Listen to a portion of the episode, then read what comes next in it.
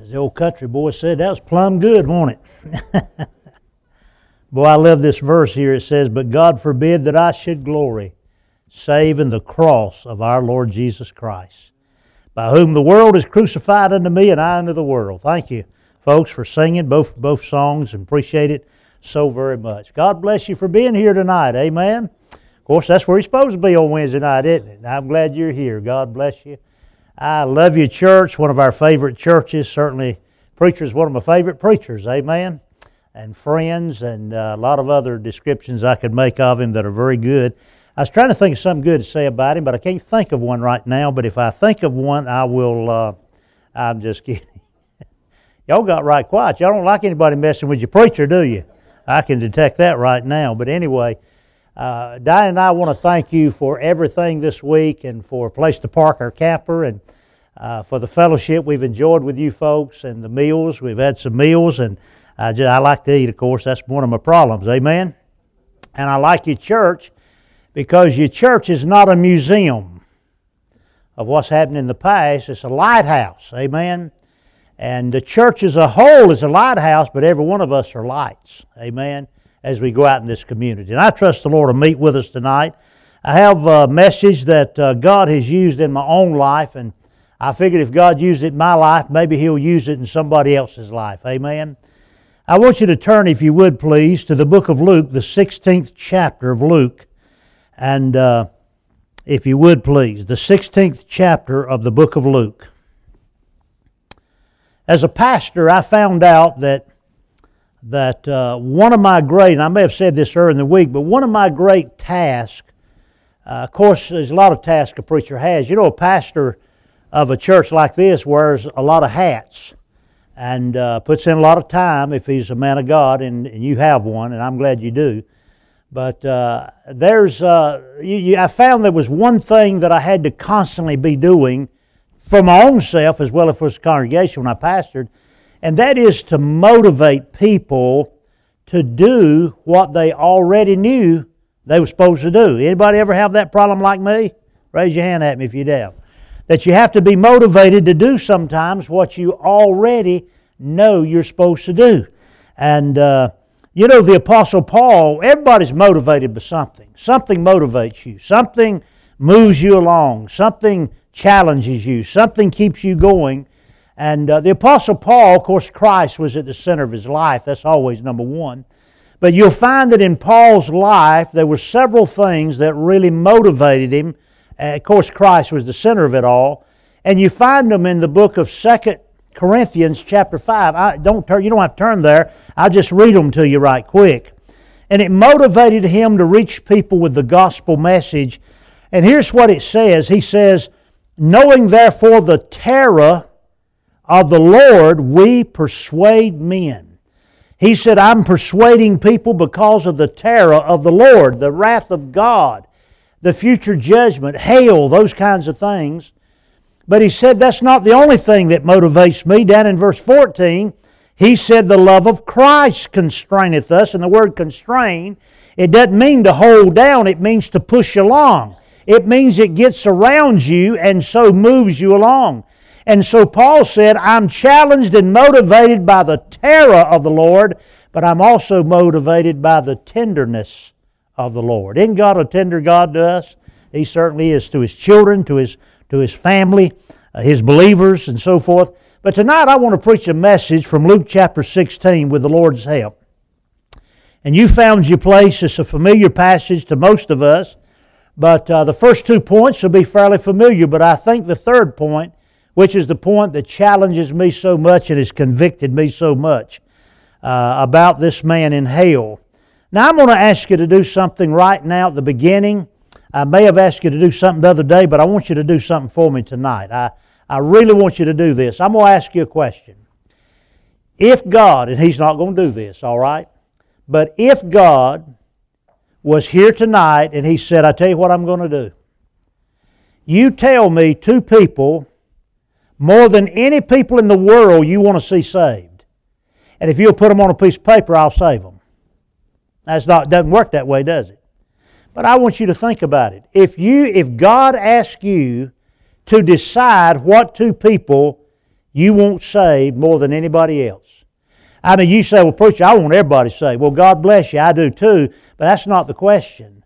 The question is, is there two people in your life that if you could write them on a piece of paper and God would save them, these are probably the two people you'd write on there. That you, far as you know, they're unsaved. I want you to write it down right now on a piece of paper, on a, on a, on a bulletin, on your back of your hand, or on your forehead, you know, somewhere. But, uh, sir, yeah, right on your neighbor's shoulder there, you'll be able to see it. Of course, we'll have a brawl here in a few minutes if you do that. But anyway, I'm serious. I, I, I don't know how to be more serious than what I'm asking you to do. I hope everybody do it. I hope you young people have some friends that are young that you say, well, boy, I tell you, if, if I could see two people saved, here's one of them right here. It's a friend of mine that I don't believe is saved. Or it's somebody I go to school with or whatever. I hope everybody will do that. Young and old, white haired, gray haired, no hair. Amen. And uh, I'm, getting the, I'm getting to be the no haired guy. But a guy told me, he said, well, you know, they don't put marble tops on cheap furniture. Amen. So anyway, so I guess that helps us a little bit.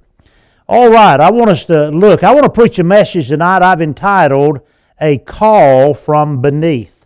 A Call from Beneath. Let's read these scriptures here that are familiar, but I believe the third point of my maybe the first two, but the third point in particular. Let's look at it, verse 19.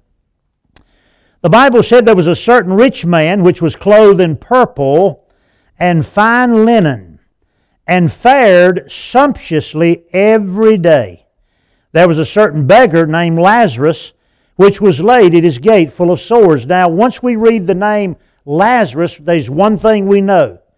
The thing we immediately know is this is not a parable. Because Jesus never used proper names in parables. They were, they were stories that he made, but he's using a proper name. This is not a parable, this is a true account.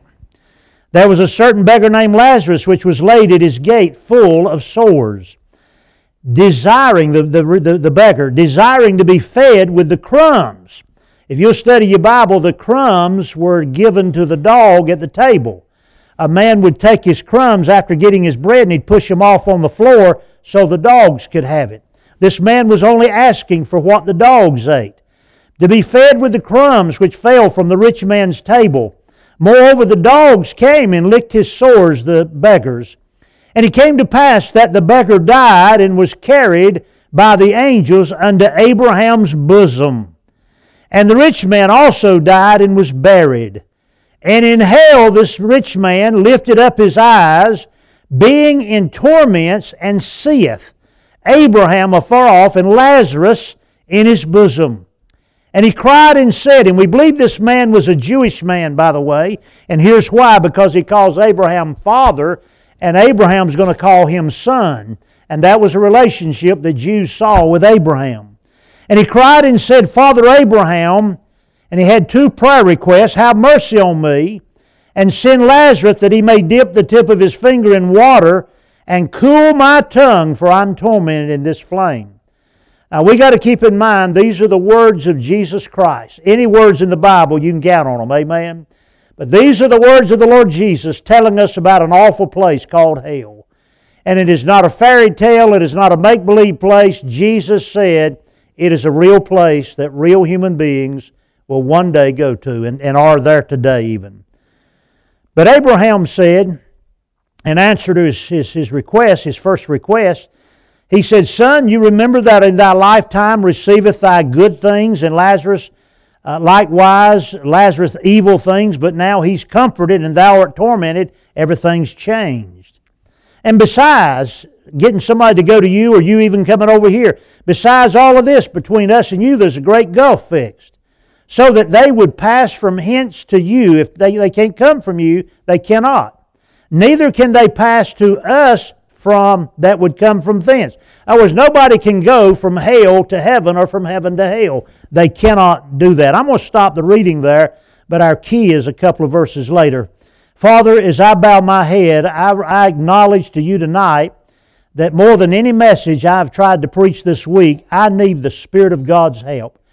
I, I need you tonight. I, I want you to help me as I preach. I don't have what it takes. I, I, I, know that. I acknowledge that. I'm not trying to be pious or, or anything, but I know I need the power of God to deliver this message. But more, eh, even as much as the preaching of the Word, there has to be the hearing of the Word. And I pray the Spirit of God to help people to hear not only with their physical ears, but we would all hear with our hearts. And Lord, I thank you that you've convicted my heart as I've prepared and studied for this message, unlike you have any message in a good long while. So, Lord, in heaven, I pray that you'll meet with us tonight, accomplish your purpose, I pray, in the name of our wonderful Lord Jesus. Amen. Now, God is going to give us a glimpse into the unseen world. First of all, we're going to see two places, and then we're going to see two people. The two places are paradise, what uh, is called paradise is heaven like, but it was also referred to by the Jews as Abraham's bosom.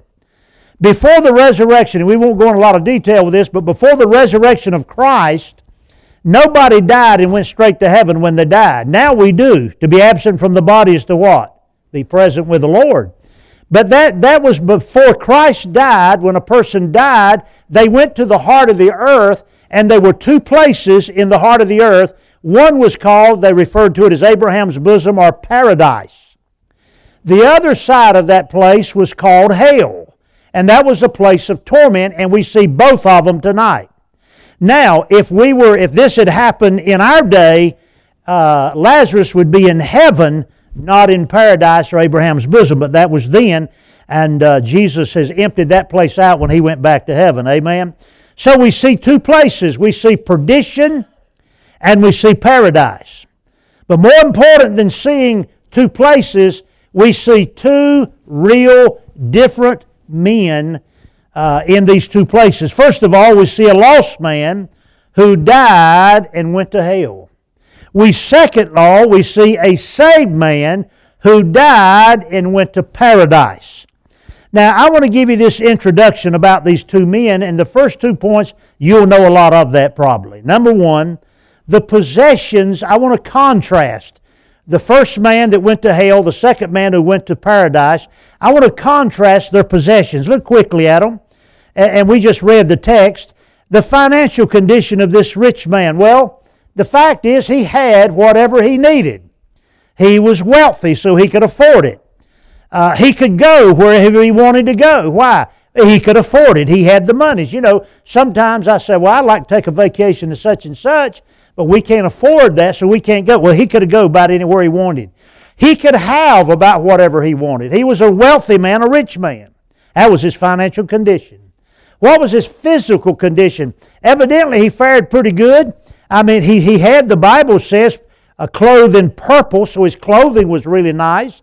And he fared sumptuously. The word sumptuously refers to food. So he had the two basic requirements and had many more than that. But you know, Paul said if a man has food and raiment, he's got but the basics.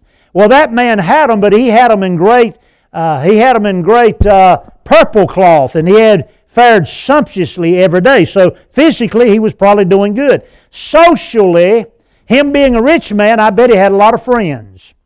I bet he was the envy of his town. I bet as people drove by that struggled and had a hard time in life would glance over at his house as they were going by, and one man would might say to his wife, Honey, why can't we have something like that? I've worked hard all my life. How do people like him have what they have? And he was probably the envy of the town. And we know that he had five brothers. We'll find that out in a minute. So he always had people probably coming and going at his house. But what was his spiritual condition? He was unsaved. Uh, he, he, did, he didn't know the Lord. He was lost. In fact, he had lived his life without reference to God. And therefore, when he died, he died without hope. Now let's look quickly at Lazarus and the possessions contrasted with the rich man. What about his financial condition? What was he? Well, if he was a beggar, he was what? He wasn't rich, he was what? He was poor. So we're talking about a poor man. Now, keep in mind, and I don't have to tell you this, I don't believe you're well taught, but nobody goes to heaven or hell because they're rich or poor. Doesn't have a thing to do with that. But what's his physical condition? Well, evidently he wasn't doing too good because he's begging for food. Evidently he doesn't have a very good diet of food if he's having to beg for something to eat. And I don't believe his clothes were adequate because you could see You, ha- you could see on his body sores, so maybe he didn't even have the ample clothing. And uh, he, so he was, he was not doing well physically, and he probably couldn't even walk because somebody had to carry him and lay him at the gate of that man's house. What was his social condition? Well, the Bible doesn't tell us how many friends he had or anything else. He at least had somebody that would carry him and put him at the gate so he could be a beggar. Amen? And he did have some other friends, a bunch of stray dogs. And those stray dogs, when he was laying there, would come and lick his sores. Pretty gross, I understand that. But that was about the only relief that man got from those sores was those dogs licking his sores. But what was his spiritual condition? He was saved. hey, somewhere along the line, God had spoken his heart, and he didn't repel God and, and, and neglect God. He received the Lord. He, he believed the truth of the Word of God and became a believer in our Lord. Now, you say, well, where did these two men meet at? I'll tell you where the rich man and Lazarus met was at the end of the rich man's driveway. Because he was laid at the gate of the rich man's house, and these two men, you couldn't be any more different, possibly be any more different than these two men were. Now, this man probably resented the fact that this beggar was at down at the bottom of his driveway. He had people coming in and probably well to do, wealthy people. Wealthy people have wealthy friends a lot of times. And they had to walk past a bunch of dogs licking the sores of this poor man who was not well clothed, evidently, and they knew he was nothing but a beggar. I'm sure the rich man wished many a time that he would not be laid there anymore. He probably wasn't on his property or he would have probably got him off. And I'm sure that rich man had a beautiful home with nice landscaping, and this guy was a sore spot to his property. Just a sore spot. Now, they were different. Everything about them was different, but they had one thing in common. Now, stay with me, I'm headed somewhere. They had one thing in common they both died. Now, the Bible said that Lazarus died and was carried somewhere. The Bible said the rich man died and was buried. And we're going to see tonight how a rich man became poor and how a poor man became rich. It's amazing when you contrast this. Now, quickly, let's look at their positions after they died. We saw their possessions contrast. Now let's contrast their position after they died. Well, if we had been in town when the rich man died, we might have, we might, he might have been taken down to Vaughn Guynn McGrady Chapel. And we see him laying on a stainless steel table called an embalming table. And he's laying there and they're getting ready to embalm him, but can I tell you, he wasn't there. Because you see, our body is simply the house that we live in and the soul is who we are. And so they placed him, no doubt, in one of the finest caskets they would have because he could afford it and his family could afford it. And they put him in a casket, and people would come by and look at him in a casket. But I want you to know, he wasn't there. Well, what was his position after he died? Jesus said that he lifted his eyes up and he was in hell in torments. He was in torments. No longer comforted. Now you realize, and it's nothing wrong with being rich, by the way. God blessed people in the Bible with wealth sometimes. But this man was a lost man, and that which he depended so often on was now gone. His finances were gone. He was gone from his home, his own family. He would, he would not see his family and friends. He, he was alone in hell.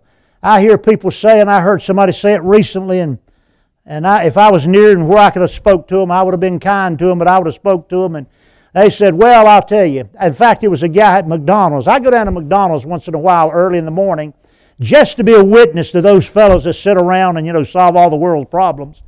And I'll never forget that old boy. I got to know him pretty well. And I've had the joy, by the way, of winning, winning a man to the Lord there. Went to his, he let me come to his home, led him to Christ.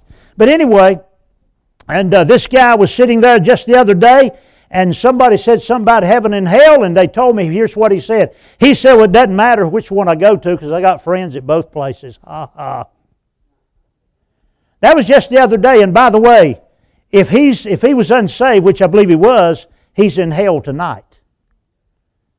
Dan is in hell tonight. He's alone. He's not with friends. He's alone. He's in the darkness of eternity because he lived his life without God, therefore he died without hope. And by the way, he will be in hell forever. He's there tonight. He'll be there forever and ever. And he's been abandoned by God because the Bible says, Who shall be punished with everlasting destruction from the presence, away from the presence of God Almighty. So his position was he was in hell. Now, what is the position contrasted with Lazarus? Stay with me. He's in paradise. He's in what we would call heaven today. He's in a place of rest and comfort. And you know old Lazarus?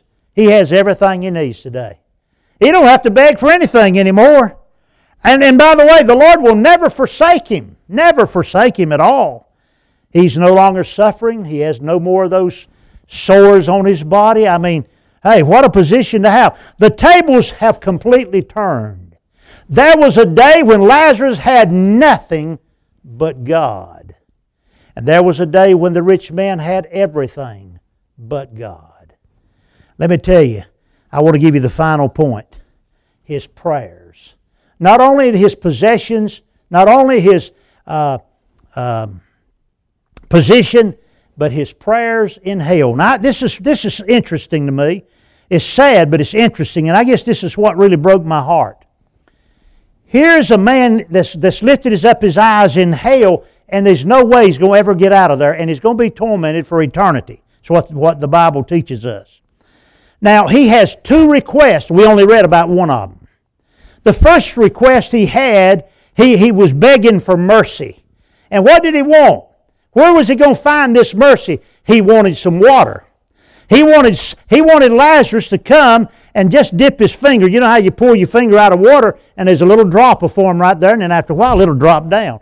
He said, If you'll just send Lazarus over here and just bring me one drop of water to cool my tongue, just one drop. So he's praying for himself and he's begging for water and mercy. You know, God's rich in mercy. Y'all know that, don't you? Hey, God is rich in mercy. But you know, the problem with the mercy with this man is that now he's praying to the wrong person, he's praying at the wrong time, and he's praying from the wrong place because there is no mercy in hell. There was a day, had he cried for the mercy of God, he could have found it because God's rich in mercy, but he, he can't have it now. You say, Preacher, you said that he asked two prayer requests. He did. One was for water. Now, the second prayer request, and by the way, let's just think a minute. Isn't it interesting that a lost, dead man, dead in trespasses and sin, and dead physically, he's, he can see? He saw Lazarus. He saw Abraham. He can talk because he's talking to him. He can hear because he hears the response and he didn't like the response, so he talked again. I mean, he has all these things. He has a memory. He can remember back home. He can remember his brothers. We'll see that in just a moment. But what is really interesting, a lost, dead man can pray. Wow. He evidently had some kind of a spiritual awareness there in hell. And he has two requests. One was for water. What's the next one? Look at it. Then he said in verse 27, I pray thee therefore, Father, that thou wouldst send him, talking about Lazarus, the same one to come get the water, to my father's house. Why? For I have five brethren, five brothers, that he may testify unto them. I want him to go witness to them. I need water, but I need a witness. Well, you need a witness for. You're in hell. I need it for my brothers back home and on earth. Lest, why? Lest also they come into this place of torment. Here's a man that had two prayer requests one for water and one for a witness to go to his family on earth. And he's in the middle of the earth in hell itself. And Abraham answered him correctly. He said unto him in verse 29, They have Moses and the prophets. That is a terminology for the Old Testament, which is what they had at that time. Let them hear them. And he said, and by the way, watch this in verse 30. This lost dead man in hell would not take no for an answer to his prayer. He was persistent. And he said, Oh no, Father Abraham, but if one went unto them from the dead, they will repent. He knew what repentance was. He's in hell. And he said unto him, Abraham did, If they hear not Moses, if they don't listen to the word of God, neither will they be persuaded though one rose from the dead. And one did rise from the dead, you know. He's called Jesus. and people still reject him, even though he come back from the dead. Now, preacher, what are you saying? I'm saying here a man had two prayer requests. One was for himself, the other one, he was interceding for his brothers who he knew were lost just like he was, and he didn't want them to come to hell. And he started praying to Abraham and begging Abraham to send a witness to his family. When Abraham said, Nope, can't do that, he couldn't take that as a no. He said, Oh, wait a minute, if you'll just and he tried to explain to him why, if you'll just do this, my five brothers are lost, I'm in hell, I know what it is here. Could I tell you that he had a burden for his family to be saved? I know a lot of us, God help us. I raise my hand with you again. A lot of us not even concerned about our family getting saved. Well, we'd like for them to get saved, but what are we doing? I mean, really, what are we doing? Now, I want to close with this point. Here's a man who probably wished Lazarus had left his driveway and never come back. And now he's asking Abraham, would you send Lazarus, specifically Lazarus, to go back and testify, witness to my brothers? Now, here's my question Why didn't he ask Abraham to go back? Boy, that'd been pretty impressive, wouldn't it? Man, Abraham, why, hey, how about you going back, man? They see Abraham, the father of the Jews, and they're Jews, you know. Man, I'm, I have no doubt about them believing. But he asked for Lazarus to go. Why didn't he just say, could anybody go? I mean, if you're in heaven, if you're in the place of what we call heaven today, why can't you just anybody be all right to go? Why did he just want him? You know what I'm convinced? Lazarus had witnessed to that man in his life as a saved man. And I don't think God chose a sorry Christian as an example for all this. I believe Lazarus witnessed to that man many, many times. Probably bothered him, but he never heeded Lazarus' message of the truth of the gospel. So when now the man who's dead and in hell, but he's conscious completely in torments, he wants somebody to go see his brothers. Who does he want to go? He wants the one who witnessed to him because you know why? He knows if Lazarus goes back, you know what? He knows what Lazarus is going to do. He's going to talk to his brothers about Jesus Christ and about being saved. He didn't want the average church visitator to go back to his brothers. You know what? Let me tell you, and I, I praise the Lord for anybody that goes on visitation tries to be a witness for the Lord. But let me tell you, the average visitor from the average church, and I don't know how y'all do it, how you do it, I'm just talking. I know, I know, listen.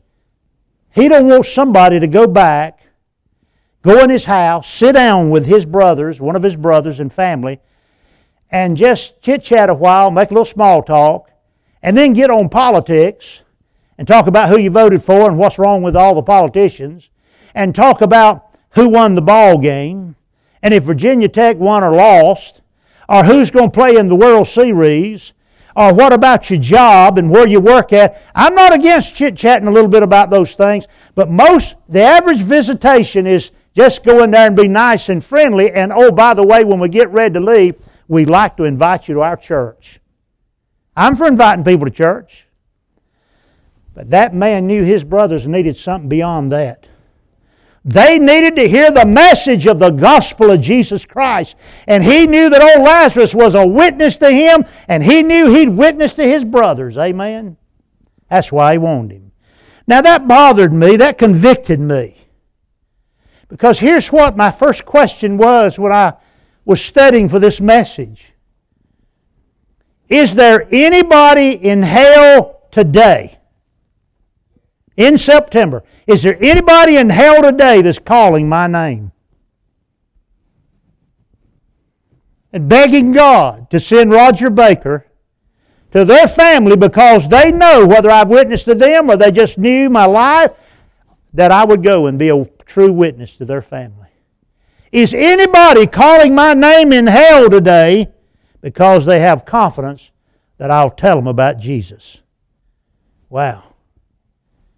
Well, if, they if they're calling my name, would I go if God prompted my heart? Would I pray for them if God prompted my heart? Would I go and tell them about Jesus if God prompted my heart? But that man was begging to send Lazarus because he knew he'd witnessed to his brothers. Or, I thought this, maybe you'll think this. Are there some people in hell calling my name and wondering why I passed them by in life over and over and never had a burden for their soul and never witnessed to them one time. You reckon maybe there's some people in hell saying that out loud that I had I wouldn't get out of my comfort zone and well, you know, I don't have time and well, you know and and we know and we know on and on and on. Could I tell you that if we have a person we know that has a flat tire, you know what we fellows will do if we, we see them and we know them and we're passing by them? We'll stop and help them. Amen. I'm a, hey, I can't change the tire. I'm too old. Well, we'll stop and see if you want to ride or go get some help or whatever. If somebody has a flat tire, we'll help them. If somebody needs to go to a doctor and they just don't have a way to get there, they somebody in this church would take them. And if there's somebody that's hungry, I'd give him a sandwich. Amen. I mean, if he's truly hungry. But if he's just dying and going to hell, we don't do anything most of the time. Not even a tract. Well, I just don't know how to. Can you, can you address an envelope, maybe? And maybe we could put a tract in an envelope and mail it to somebody. You know, I, listen, I'm, I'm raising my hand. I, I, I tell you, I feel sometimes sorry as dirt. But let me tell you, people in hell, listen, don't let a dead man, lost man, who's in hell outpray you for lost people. Don't let a dead, lost man in hell have a greater burden for unsaved people than you and I have. If a lost man in hell who's never experienced, watch it now, he's never experienced the grace of God. That lost man has never experienced the mercy of God. That lost man in hell had never enjoyed the forgiveness of God. He never knew the sweet assurance that Jesus can bring to a heart when they get saved. He never had the peace with God nor peace of God. If a man who's never had that wants people to be saved, shouldn't we, who have experienced the marvelous and the wonderful grace of God, we sing about it all the time. If, if, if we have experienced the forgiveness of all of our sins, past, present, and future, and we have the sweet assurance that one day I'm to I'm to walk on streets of gold. I'm to be praising God. I'm to walk through a gate that's made out of a huge pearl. I'm going to look at the foundations of that New Jerusalem, and it's going to have sparkling diamonds and rubies all in it. And that's my home. That's where I'm going. If, if, if I've experienced the mercy and grace of God, surely I can have more burden than a lost, dead man in hell can have. Surely I can have more of a burden and more of a prayer for lost people than a lost, dead man in hell. You know, you wrote down, I hope you did. At least you got it somewhere in your mind. Two people. Before they're laying on a stainless steel embalming table, you reckon maybe we could learn something from a lost, dead man who's in hell who has a burden to see his brother saved and who prays with that burden and begs Abraham. And when Abraham tells him no, he couldn't take it for an answer. He had to be persistent. Wow.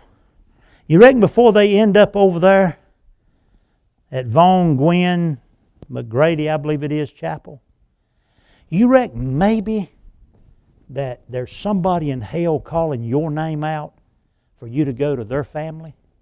Now, by the way, all the rich man's brothers, we don't know where they're at, but we assume they may be in hell. Because they were all lost, evidently, because he wanted somebody to witness to them. Did you know he probably has some descendants that's made it down to 2018? Now let me tell you, Lazarus and his family, they can't, they can't go visit them. But you know, we're living in a day, we might be visiting one of his relatives. And he's begging somebody to go tell his brothers. You know, I don't know if anybody's calling my name from hell today because they know I'd be faithful to go if God put it on my heart. But I know one thing, I don't want, I don't want to be shamed by a lost man in hell that can pray for lost people more and have a greater burden than me. That shames me. And it ought to shame me. Amen? Amen. So what are we going to do about it? What are we going to do about it?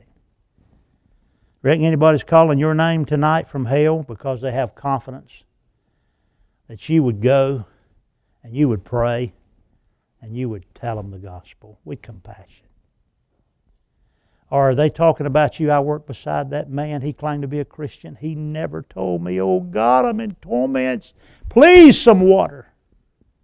Why didn't old Joe Blow come and tell me I worked beside of him for years? Man, there's a call from beneath that's calling us to go and witness to lost people. Now, you have two people written down, or I hope you did. And before they get over to the funeral home, wouldn't it be good if they could have an opportunity to hear the gospel and be saved? I hope God will give me a greater burden and more of a prayer life for people that I know that are lost than that dead, lost man had in hell. Let's pray. Our Father,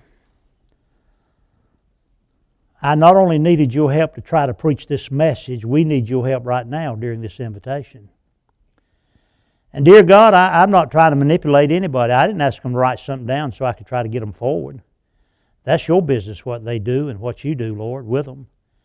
But I pray tonight that we would not be ashamed of the fact that God, you don't send angels down to witness to people, you send us out to be a witness. Oh God, the least we could have is a burden for our family, our brothers and sisters and mamas and daddies and boys and girls and grandchildren and great grandchildren. And our neighbors and maybe those we work with and those we go to school with or those we play ball with. Oh God in heaven, help us to have that burden and that prayer life for lost folks. God will thank you in Jesus' name. Every head bowed, every eye closed. If you're here tonight and God's burdened your heart, he, he, I tell you, He burdened my heart. He burdened my heart about lost people more than I've been burdened in a long time, and I'm ashamed of that. I don't want that rich man to have a greater burden than me. Pray more prayer than I do. How about you? Now, you may be the only hope those names you wrote on a piece of paper or that person in your mind. And if you don't know a lost person, I'm kind when I say this, but shame on you if you don't know a lost person. Find one on purpose, find him. Find her. Go after him, Introduce yourself to him, Begin to befriend them. Invite them to the house of God. Give them a gospel tract. Tell them about Jesus. Amen. Let's stand to our feet tonight. If you want to come to the throne of grace tonight, if you need to come gather around the altar, sit on the front row if your knees don't bend too well. God will hear your prayers. And that's the first place to start is prayer. Prayer. And then the burden to go. You mind the Lord as what are we singing, brother? 591. What's the name of it? Have thine own way.